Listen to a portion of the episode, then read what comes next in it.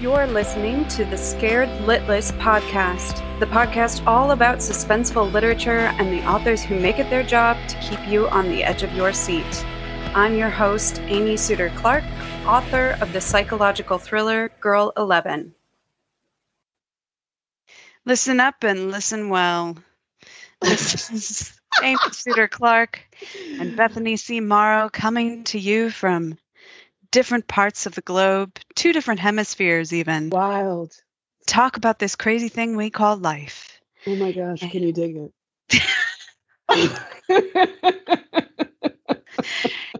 you listen to the smooth tunes. Bethany just disappeared Thanks off my that. screen. yeah, I was just choking. It's fine. I didn't need that water inside my body or oxygen. And we're back, folks. Did you miss us after Welcome back to my podcast. four months without us? Hi. Sorry for disappearing on you. You have Um, to take a break and live life sometimes. sometimes when you release the same book three times in three months, things get a little bit hectic. Just don't put. I didn't know, but now I do that um, book release is is a little bit wild. So tell us about it. Tell us about what it was like to release Girl 11 into the world. into the universe. And it's been really good. I feel like I've I've still got the smooth smooth jazz radio voice going on, so I'm going to Yeah. switch to my normal one. Um, but yeah, it's been really good. Girl 11 is out in English and German and Finnish at the moment and more more countries and translations to come, so that's really exciting. Um, it came out in the US in April, in Australia in May, and the UK in June. And I'm still doing some promo stuff here and there, so that's really exciting, but also obviously busy. And I think it's done pretty well. I'm happy Do with the you have- reviews. Do you have a, like a schedule of when all of the translations will have been released? Like what date is that? No, I don't have. I didn't even like. I'm just going to be totally honest. I didn't even know the Finnish translation had come out. Like this is some the first places, I'm they- hearing about it, Yes. and I was like, "Is am I a bad wife, or I'm No. just not going to say anything because this is the first I'm hearing about it, and it feels like something I should have known." But um, no, this is on but you. uh, Good- no, good they deal. didn't even tell me. So Oh, geez. apologies to anyone who could hear my dog having a coronary in the background there. He really does not like Australia Post, and I apologize to all representatives of Australia Post. It's nothing against you. It's your big white vans. It's just and, you individually, whoever's On a murder right now. We understand the dislike and distrust of big white vans, I've got to say. Listen, So, I I am I feel safer knowing that the dogs are paying that kind of attention it's to the pretty make and great. model. Yeah, it's pretty great. He took down his license plate number, don't worry. Yeah, it's pretty interesting. Obviously, with translations, there's much less that I can do from a publicity side of things, or at least much less that I've been asked to do from the the translations, other than approving the covers. Um, so I'm not doing a lot of like marketing and publicity, or any, to be honest. For it's like when the you get a lot of I for one, and I think this is because of YA, my YA novels tend to get a lot of um, tweets and, and like Instagram posts and stuff in from Brazil in, in Portuguese. And um, you just hope it's nice and it seems like they're enjoying it. And so you're just like, I'm gonna retweet you or share to my story. And that's that's the extent of my involvement here. I'm uh yeah I don't know what we're talking about, but I do see my cover, and that is my name. So that yeah man, thank you for tagging me. thank you for that. Yeah, always a risky endeavor to share an Instagram post that you've been tagged in without reading it because boy do Instagrammers love to take a beautiful picture of your book and then talk about how it wasn't for them.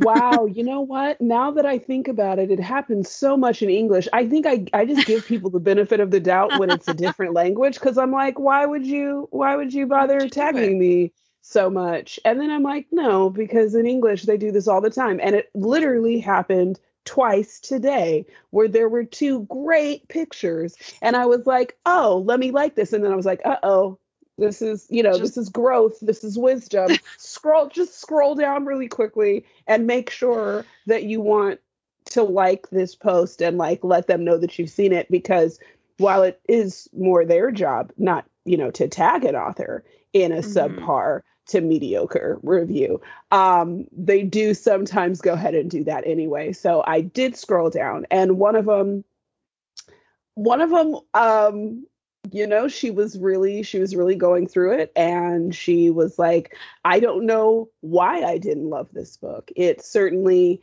has elements that i assumed i would like. Um and i'm so she just sort of spent a couple of paragraphs um just wrestling with her with her feelings with her negative feelings about my book and my thing is like this should be your space to do that.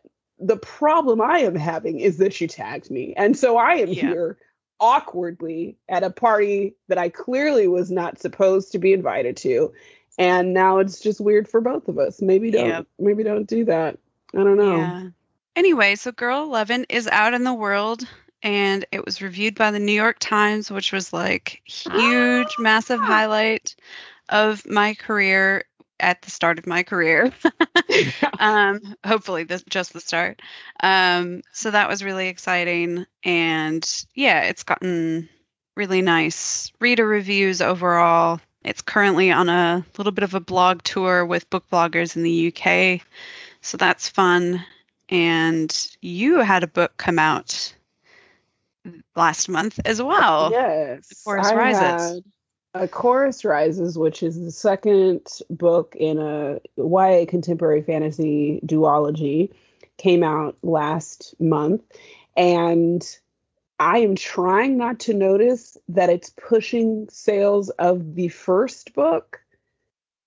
I'm like, I shouldn't be, they're both my babies, and I shouldn't compare them, but I can't help but notice that, like, there's been a huge uptick in posts about the first book and I'm like, stop looking at her and look at but the other it was just released in paperback to be fair at the exact she, same time. Yes so it was the same day and so a song below water also came out um, in paperback and i love how much people love that book. I just am like stop talking about her she's over no i'm kidding she's had enough pay attention to Naema now pay attention to the new baby, please.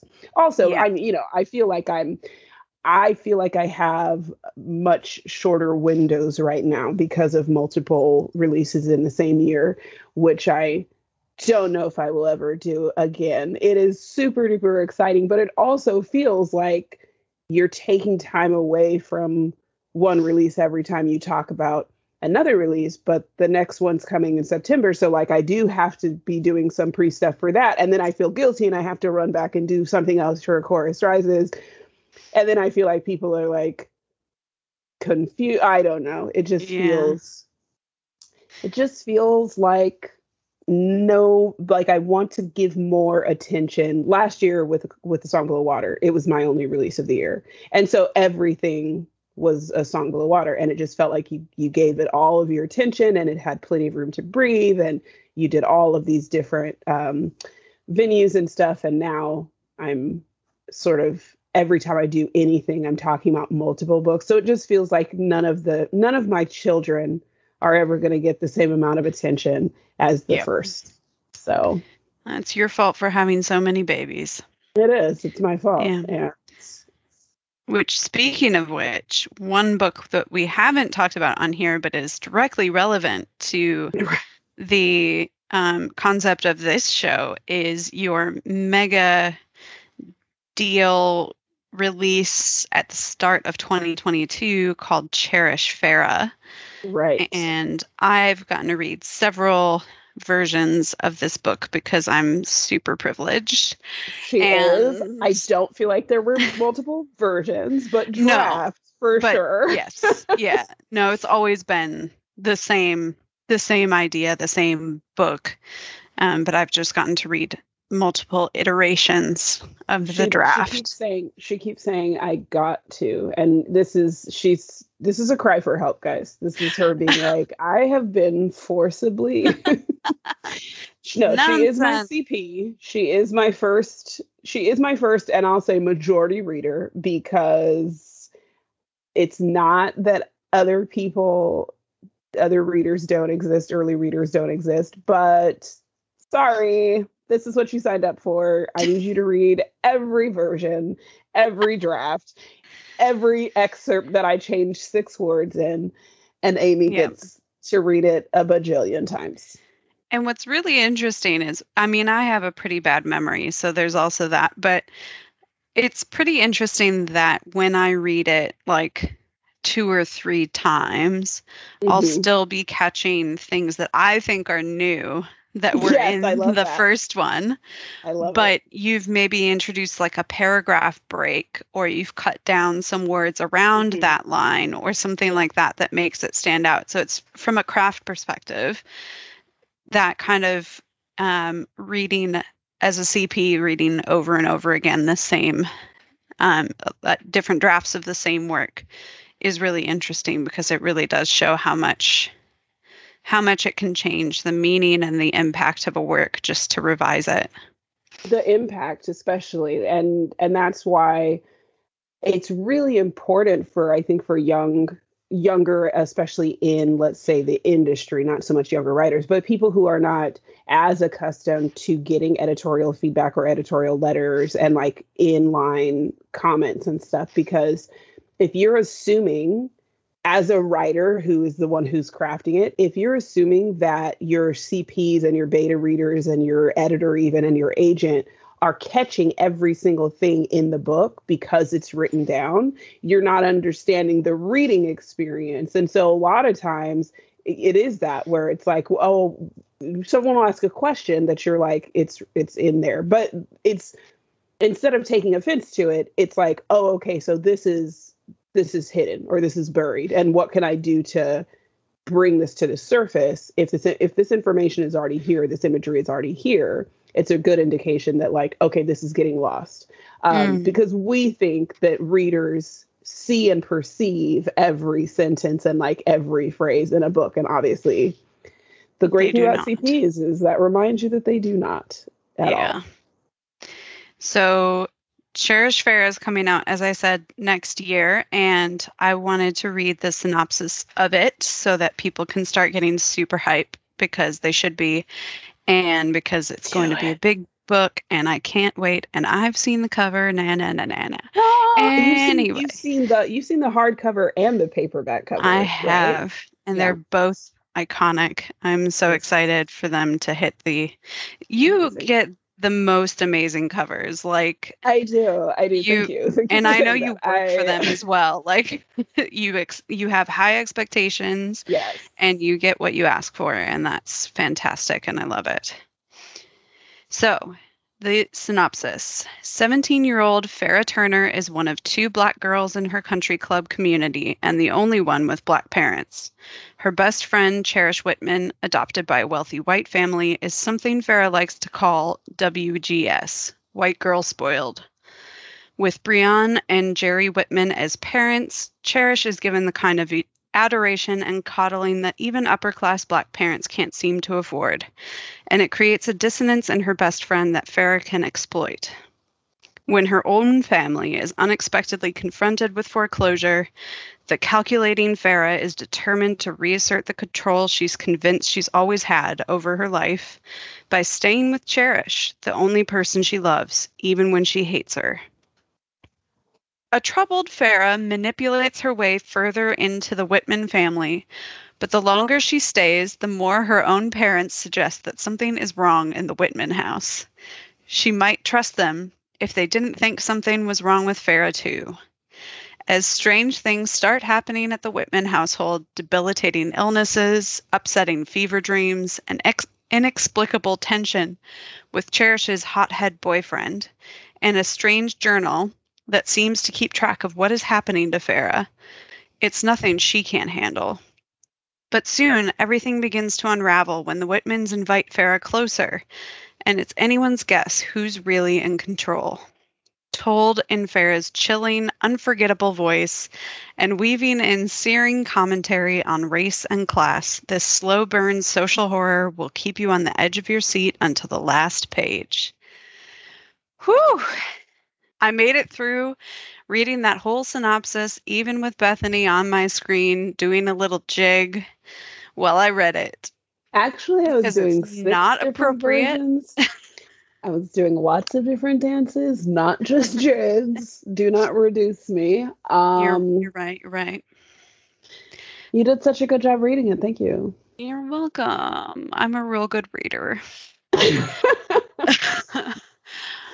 I'm so excited about this book, and even more than I'm excited about holding it in my hands, I'm excited to see people lose their minds about it because they absolutely should. And Yeah, it's I'm- so good. Even though it's a 17 year old main character, it is definitely an adult fiction book. And I'm trying to be super clear with people about this. I realize that because Bethany does write two different age categories, so it's Yes. important to note. and my first uh my my first novel was actually an adult novel and the protagonist in that novel was a 19 year old to be fair she was a 19 year old memory but it's fine um Yeah. but it definitely had a lot of crossover um the first i think the first school visit i did was a high school um so I've done university reads for that and and classes and stuff for for that book and actually for all of my books so far but I did also I have also done high school for all of them as well. So I am just assuming that no matter what I say um through February there's going to be people who are like I think this was inappropriate for young people and I'm going to be like and I agree and that's why I published it as an adult novel. So And you are Uh, correct. Good you're job. correct. You would be I mean. Lord of the Flies is unquestionably an adult novel, even though all the characters are teenage boys. And we This make is- teenage boys and girls read that book. Um, right and this is the problem i think with um with people not actually knowing what categories are and then and not realizing that it's actually quite facile for you to have assumed it was directed at young people because there's a young person in the book? That's kind of silly. Um especially because you don't see them in childish settings in young person settings whatsoever. Uh No. it's it's a very it's very much like a almost like a closed room story it all very much happens around one location and there's you know it's it's and also as somebody who writes for for young adult audiences intentionally when i actually write for young adult audiences i am taking a certain amount of care because i'm always writing for black girls for black american girls i'm always taking a certain amount of care with the reader. Um, it's super important to me that people understand that cherish farah is not directed at young adults because i would not have been able to tell farah's story. Um, farah is a budding psychopath and that is not a spoiler. You should really get that from the copy. Um, Yeah.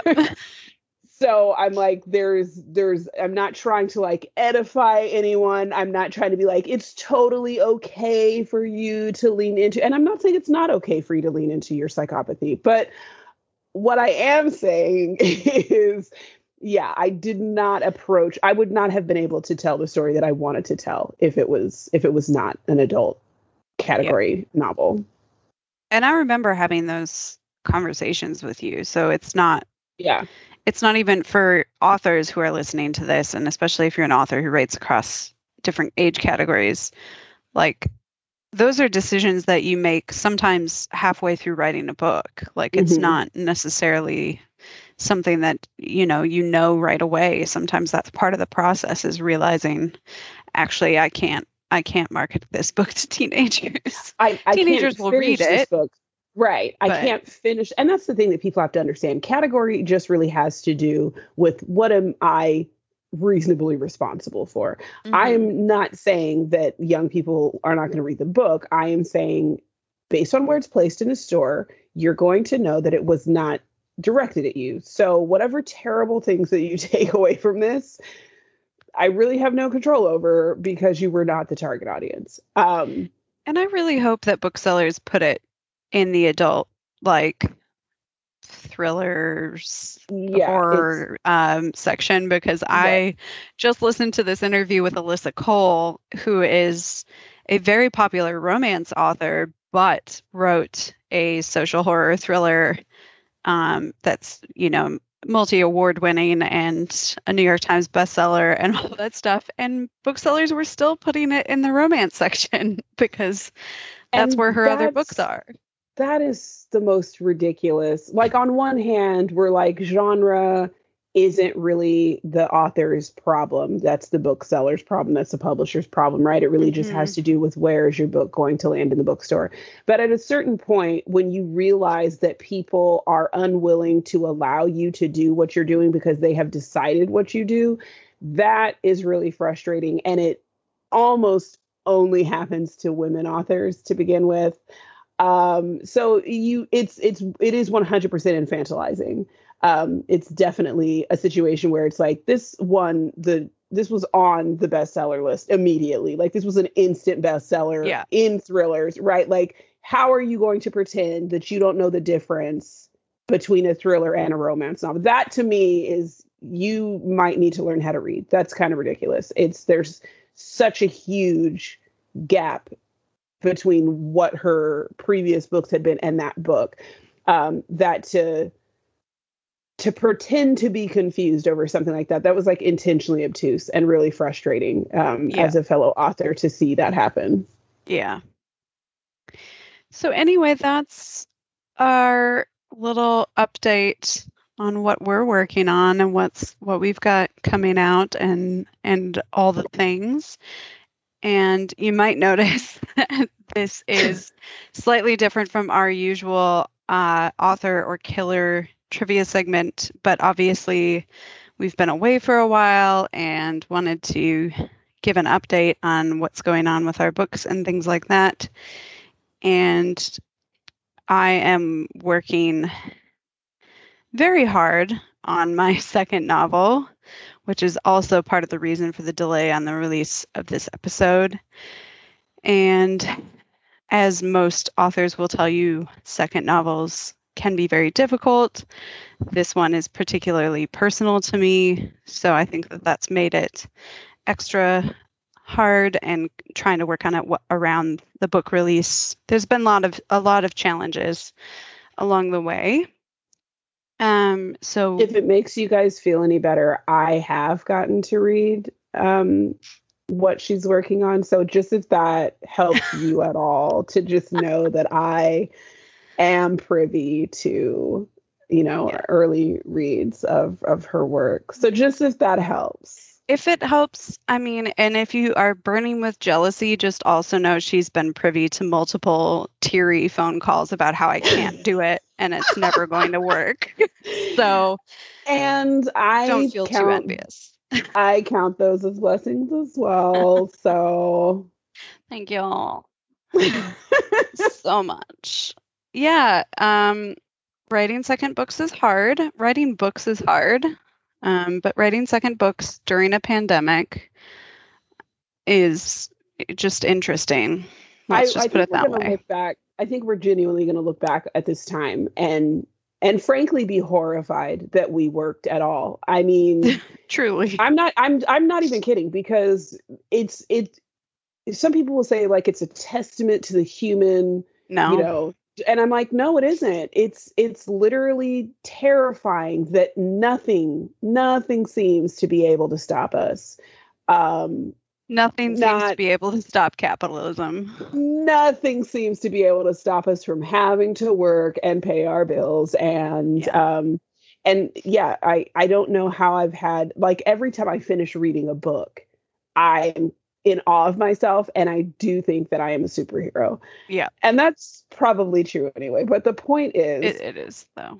it, I think we're going to get to a point and look back, and instead of being like, "Oh, I wish I had done more," or "I wish that had come out better," or "Why was I having such a hard time with that draft?" We're going to be like, "It's actually sick. It's actually sick that I was doing this at this Yeah. time." Like, Yeah. that we didn't Yeah. just call a timeout. I don't. Just gonna sit here in awe of myself for a quick 10 and then Yeah. move on. Yeah, no, truly it's it's been it's been a difficult 18 months as I think everybody who has been through the last 18 months would know and understand. So anyway, so all of that to say, um, I am excited about the author interview coming up in this episode. And then we will be going on hiatus for a while as I work on finishing my second novel, and Bethany works on releasing two novels, and life I'm happens. charades with her right now, guys. It's hilarious. Really There's hard just- to focus. There's a second conversation going on. I just want you to know about Yeah, yeah. No spoilers though. The level Um, of chaos that we're dealing with right now. yeah, there's there is a a hardcore level of chaos in in my life at the moment, and it's only going to get more chaotic. Yay! Yay! Um, so hopefully we will be back maybe later this year or early next year. To be completely honest, who can say?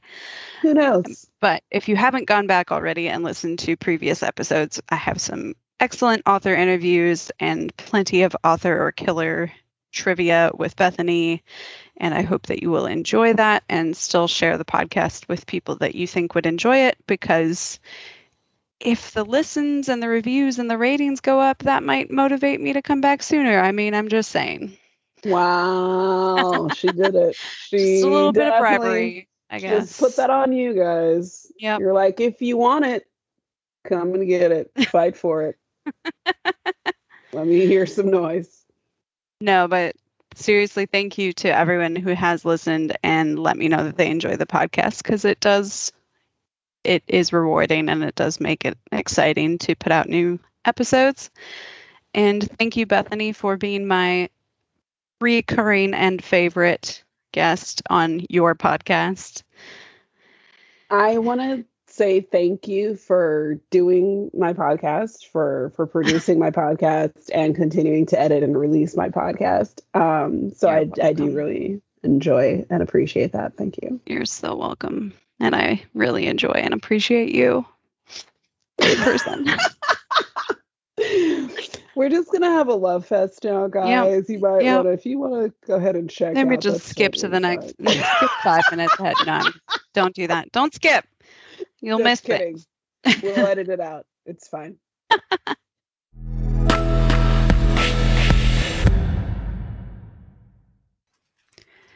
Mia P. Manansala is a writer and book coach from Chicago who loves books, baking, and badass women. She uses humor and murder to explore aspects of the Filipino diaspora, queerness, and her millennial love for pop culture. She is the winner of the 2018 Hugh Holton Award, the 2018 Eleanor Taylor Bland Crime Fiction Writers of Color Award, the 2017 William F. Deeck Malice Domestic Grant for Unpublished Writers, and the 2016 Mystery Writers of America Helen McCloy Scholarship. She's also a 2017 Pitch Wars alum and 2018 to 2020 mentor.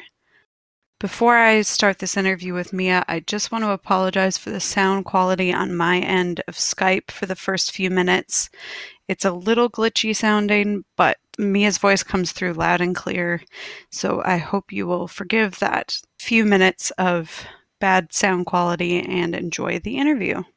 Well, I'm here with Mia P. Manansala and her two dogs in the background, if you can hear them, are saying hello as well. And we are talking about her book, Arsenic and Adobo, and also just about writing as a crime and thriller, and in her case, cozy mystery author. And we'll do a five to killer segment. First, I want to welcome you to the podcast and ask if you wouldn't mind giving listeners an idea of what your debut novel is about. Sure. Uh, thanks for having me. And just a warning in advance to the listeners, I'm sorry my internet is being a little iffy today. So if I drop out or it's a little bit hard to hear me, I apologize in advance. I also apologize for my dogs um, who are a little feisty after just getting their dinner. Um, so Arsenic and Adobo, as Amy said, is a it's a culinary cozy mystery. Um, so it means it's a little bit lighter. It's a it's a more humorous uh, take on mystery, and it follows my protagonist Lila Macapagal, who is a young Filipino American woman uh, born and raised in a small Midwestern town. She leaves uh, to Chicago to go to school and kind of make big things happen for herself. Kind of fails spectacularly and has to go back home to lick her wounds. Um, while there, she is tasked with saving her aunt's failing restaurant and she also reconnects with her high school sweetheart. Um, but it's not like a cutesy second chance at love story. He has become the town's vindictive food critic who dies um, mid meal, mid review, uh, and she becomes the main suspect in his murder. So she has to both save the restaurant and clear her name.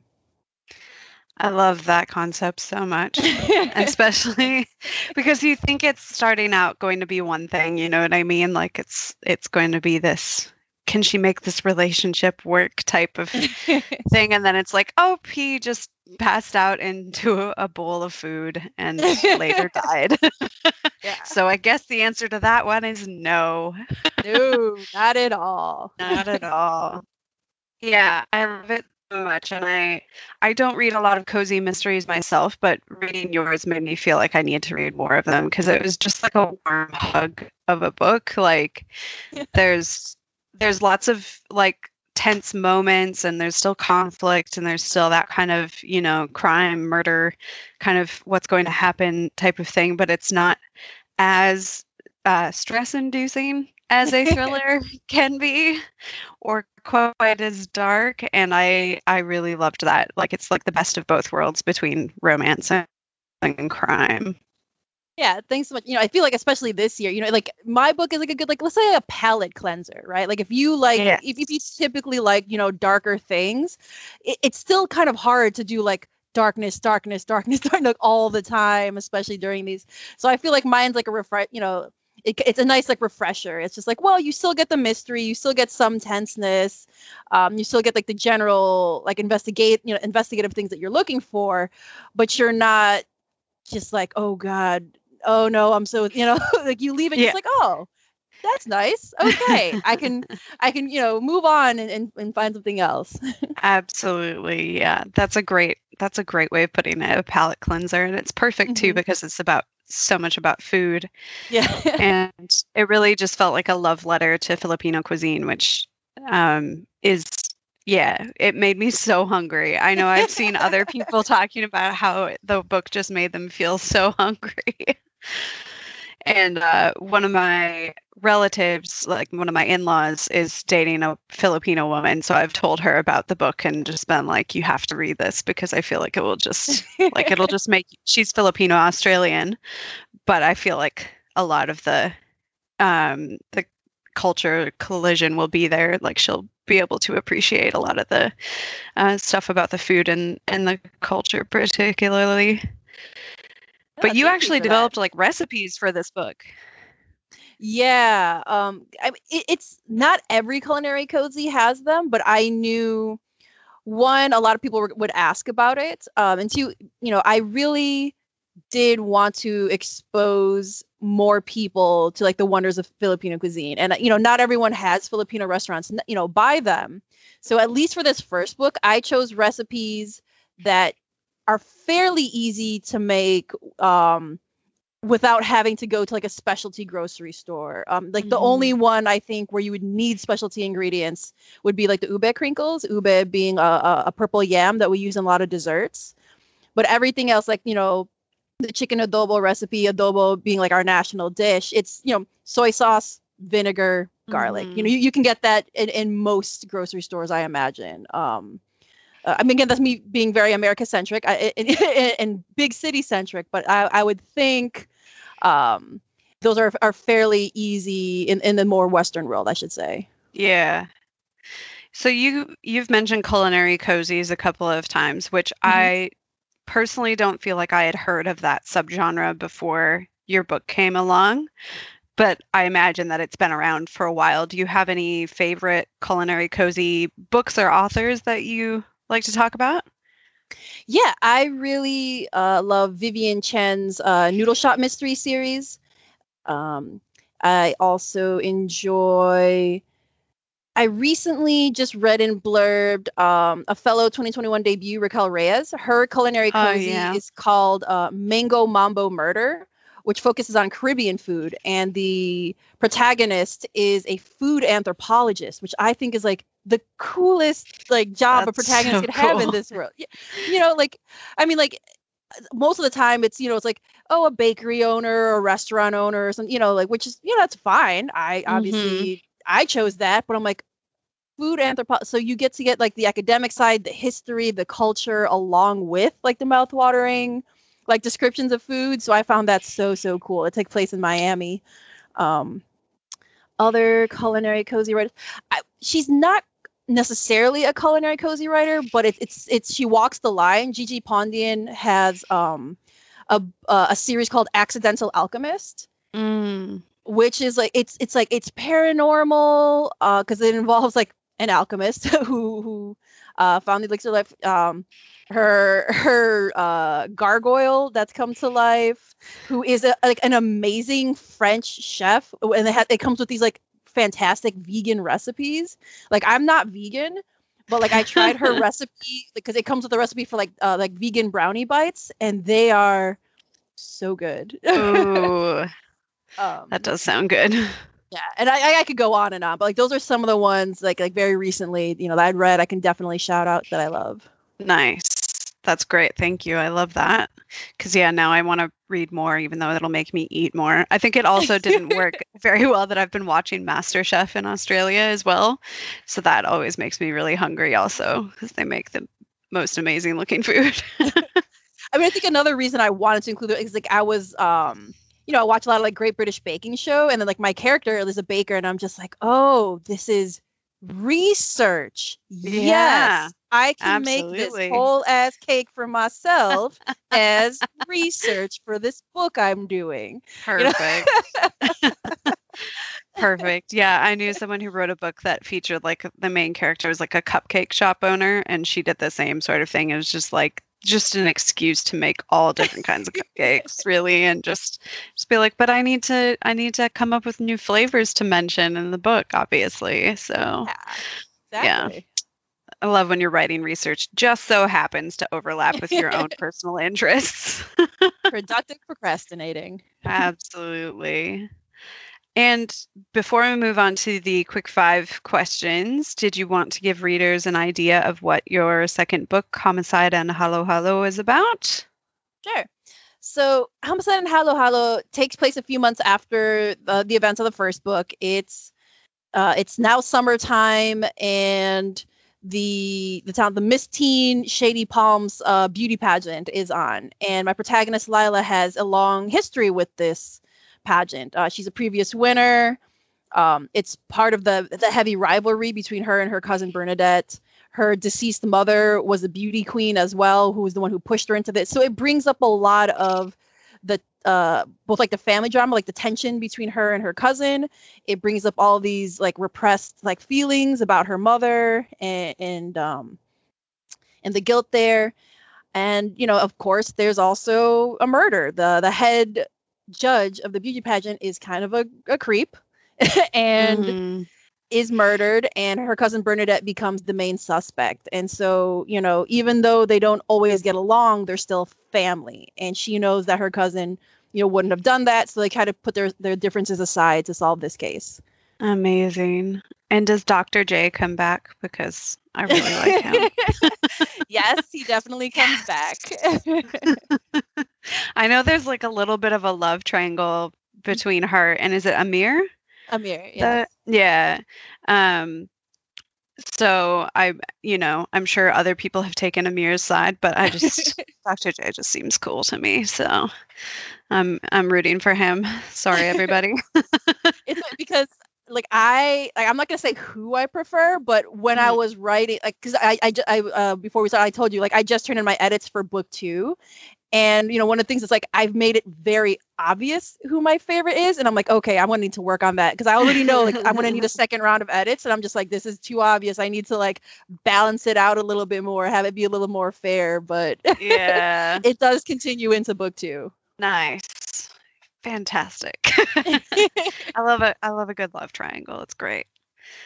Uh, great. Well, let's move on to these questions. So the first one is What Google search have you done that would make the FBI knock on your door?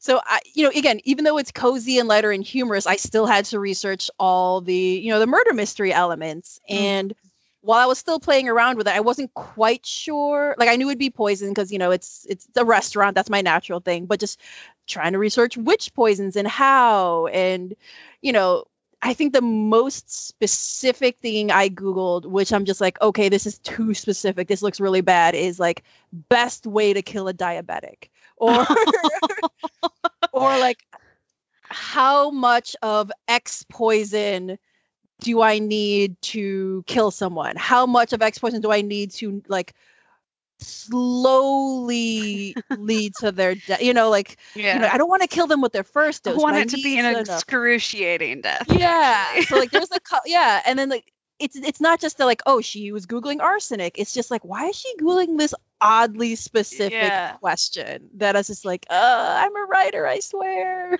yeah the best way to kill a diabetic or something what however you phrase that is very specific it very much feels like i'm so tired of this family taking care of this family member i'm just going to get rid of them And that's that's concerning yeah. yeah I mean I guess more concerning is like I actually found some answers and I was just like well I'm gonna you know file that away for later. yeah that internet man you, you got to be careful what you do in there which I brings me actually talking about poison. I love Arsenic and Old Lace. Like it's one of my absolute favorite old movies, and I was in the play in college, so it's a very close um, show, a, a close story to my heart.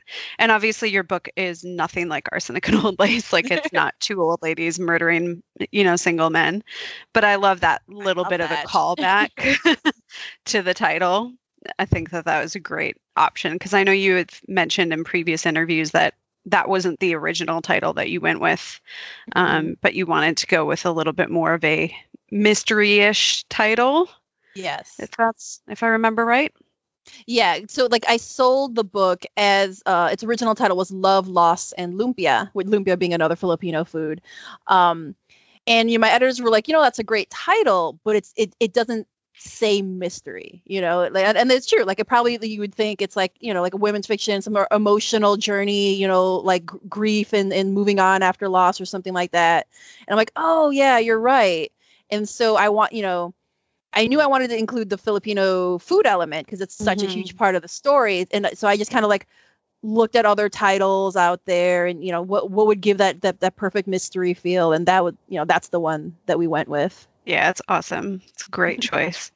Also because like it gives a little bit of a hint to the humor that's in the story as well. Because Arsenic and Mhm. Old Lace is quite a it's a farce, so it's quite funny, even though it shouldn't be. Um, so I Oh, I love that. Someone said the other day on Twitter, like, I want someone write the Golden Girls, but with murder, and I was like, that's just Arsenic and Old Lace. guys. Yeah. just go watch the movie.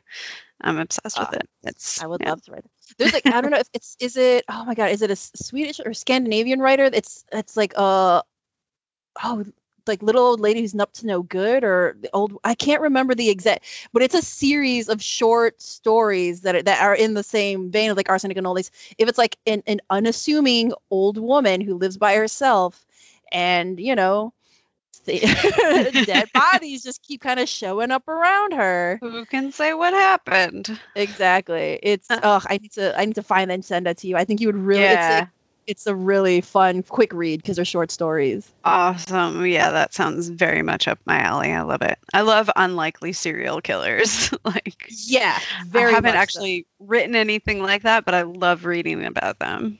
Next question is How do you come up with plot twists? And do you think them up ahead of time or do they happen as you write? And they don't have to be like major plot twists, but Mhm. just shifts or reversals or reveals, however you want to think about that.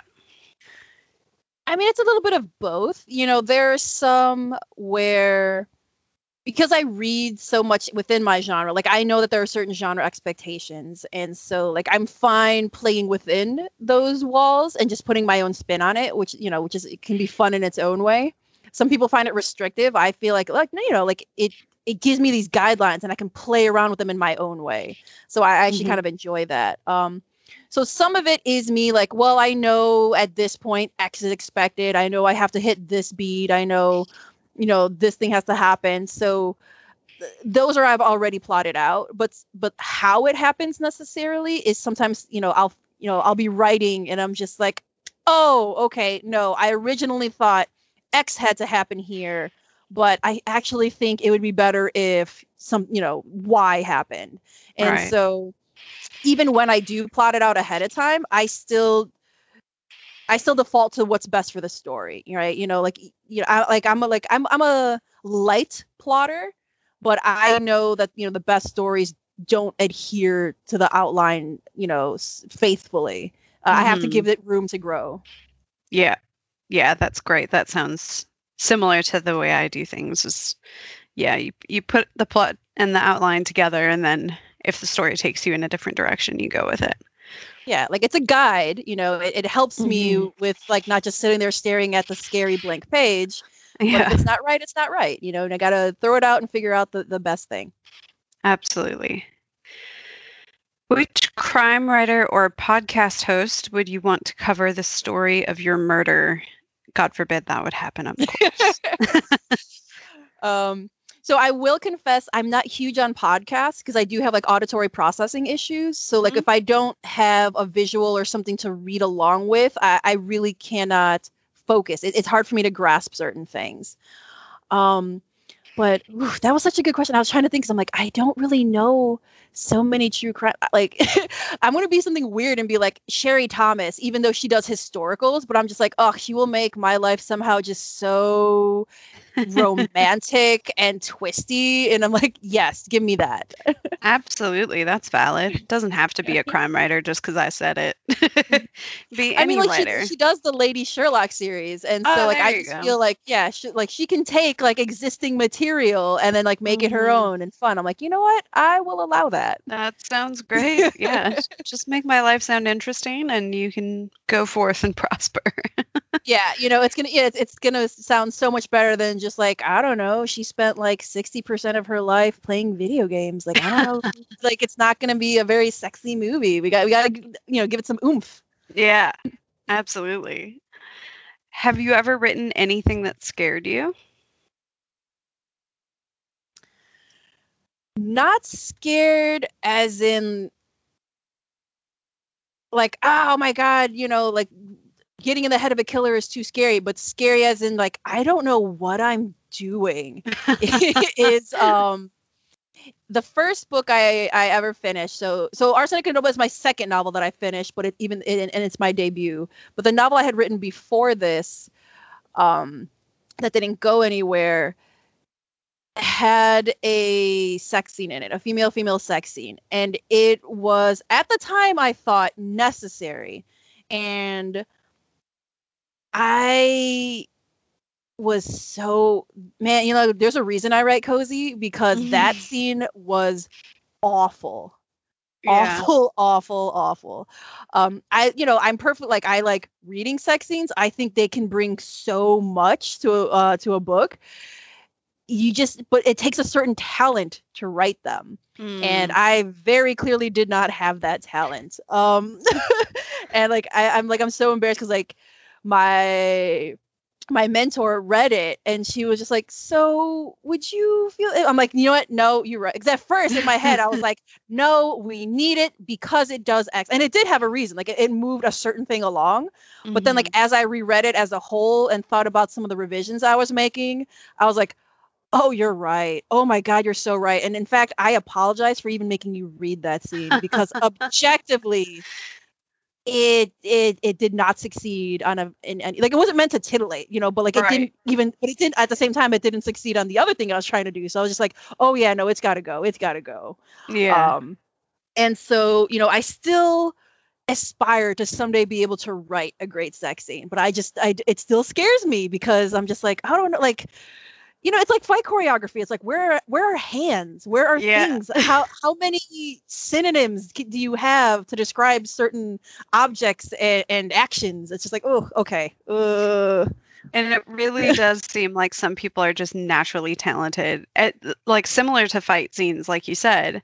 Like I'm just thinking about um I just went to the noir at the bar that you read it, and S.A. Cosby did his reading of Razorblade Tears. And just the man can write a fight scene. Like yeah and it's just so dynamic, even though there's not like lists of choreography of what's Mhm. happening. Like it doesn't you don't need that like you need the way it brings out character and the way that it you know that it moves the kind of story along and it's it's so hard to do things that you're not naturally gifted at like i hear you on both of those scores because i've tried like Mhm. choreographing a fight scene i've tried writing sex scenes and yeah it, if it doesn't feel natural when you're writing it it's really hard to make it like to retrograde that back when you're editing to try to make it better Yeah, because some people are like are they're they're very visual, right? They see things mm-hmm. cinematically, and I'm not a visual person. Like I hate writing description. Descriptions are almost always the last things I write. Like I'll be on like draft three, and I'll still come across a section that says like bracket insert description. Like oh, I still haven't done this yet, you know. So and I feel like yeah, like yes, it's description, but it's it's description of a certain kind when it comes to like action and sex scenes. And like you're right, like it's you know some people it's ta- you know skill they work at it and they work at it work and others just have that talent where they're just like these are my favorite scenes to write and they just Yeah. flow out i'm like how? Like i'm friends with so many romance writers and i'm like teach me. How? Please. Let me learn your ways. No it's so true. Very relatable.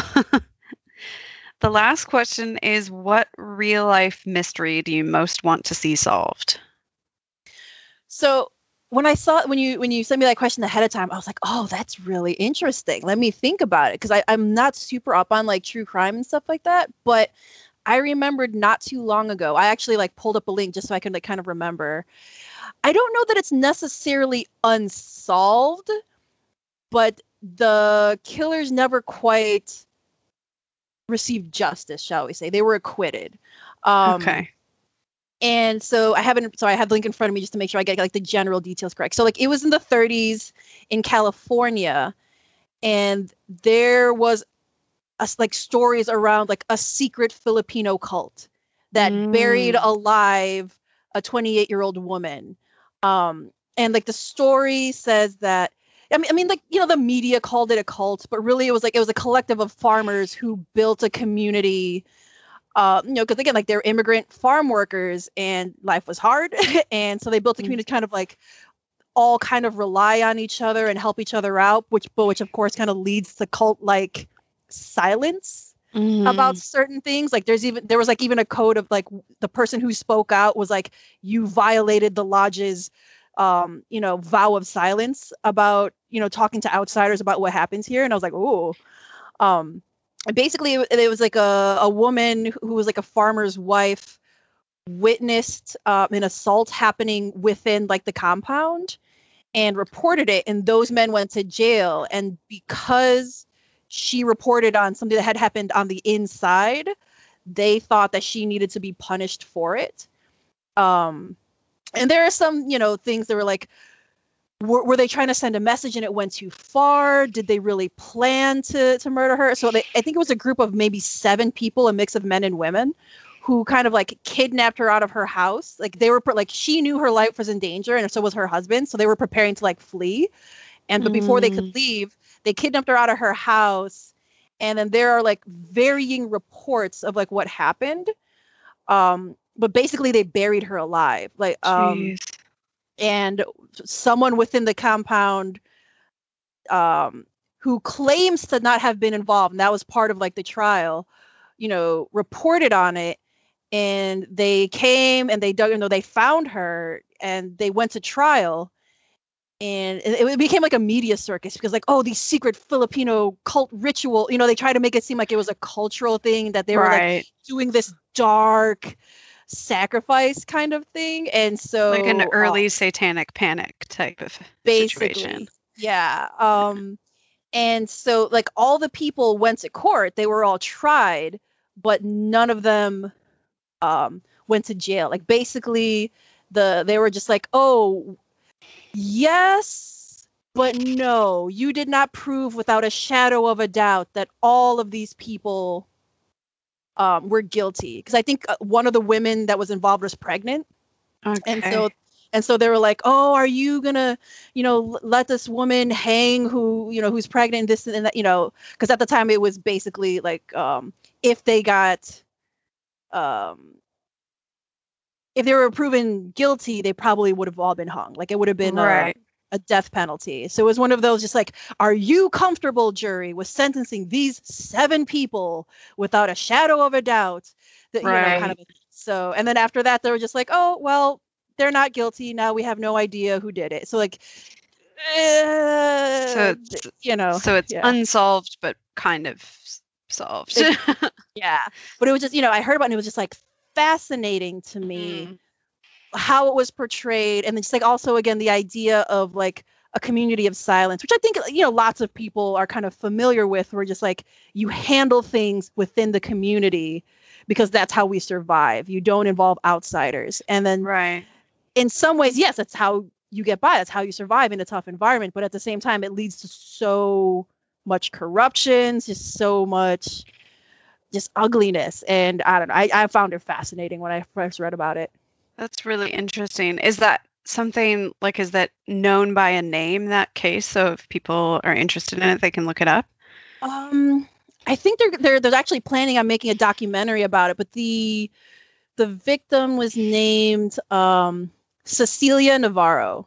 Okay. Um, yeah. So like if you kind of like Google that, like Cecilia Navarro or like um like California Filipino cult that murder something like that. I think is what I, I Mhm. googled when I was trying to remember. I couldn't remember the name, so I was like, oh, I was like California Filipino cult. And- and Yeah. So I was kind of found it that. But yeah, Cecilia Navarro was the the poor woman who was buried alive. Oh, that's really interesting. Great choice. Yeah. dark choice, but great. And that's, you know, we like dark choices on this podcast. so that's fantastic. Yeah. Awesome. Well, thank you so much, Mia. It's been really, really great talking to you. And I'm so excited that Arsenic and Ad- Adobo is taking the world by storm. And I can't wait for the second book as well. And yeah, I really appreciate you coming on. Yeah, I mean, thanks for taking the time to talk to me because I know again the the time difference is a little wonky, um, and also like these were some very different questions that I've had to answer. So I actually appreciate like, oh, that's interesting. Let me think about that kind of a thing. Oh, Um, good. Yeah, I'm Oh, and the- yeah. the short No. story collection. It's an elderly woman, an elderly lady is up to no good. Nice. I just I like it's just like that's what it is. It's just quite not quite there until yeah. No, that sounds really interesting. I will look that up.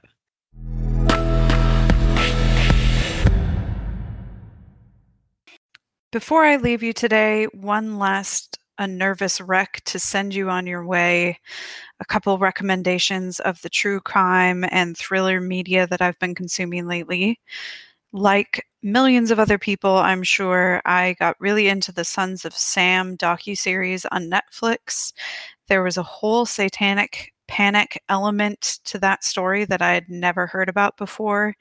So it was really fascinating to watch that series and learn about the connections to other killers, cults, crimes, etc. that David Berkowitz had. Highly recommend it for anyone interested, especially if you find cults fascinating like I do. In terms of a book, there is another 2021 release that I would definitely recommend. It's called The Girls Are All So Nice Here by Laurie Elizabeth Flynn. It's her debut adult thriller, and It is yet another dark academia tale, which I think I recommended last time as well, with Bad Habits by Amy Gentry. So I'm definitely into this subgenre of psychological thrillers. It is a woman who goes to her college reunion and secrets about her past start to come out in uncomfortable ways with her partner and with her former classmates. It's a great book, a huge page turner. If you're into that sort of thing, if you like a psychological thriller, if you think the concept of mean girls plus murder sounds interesting, then definitely check it out. That's all from me this time. As I said in my interview with Bethany, this podcast will be going on hiatus for a few months as I work out some things in my personal life and also work on my second book and trying to get that ready to go and be ready to be published in 2022. So I hope to be back in the future, but until then, keep supporting writing and author podcasts and keep reading thrillers and crime novels and supporting your favorite authors, including the authors interviewed in the five episodes of this podcast so far. Thanks again for listening. Until next time.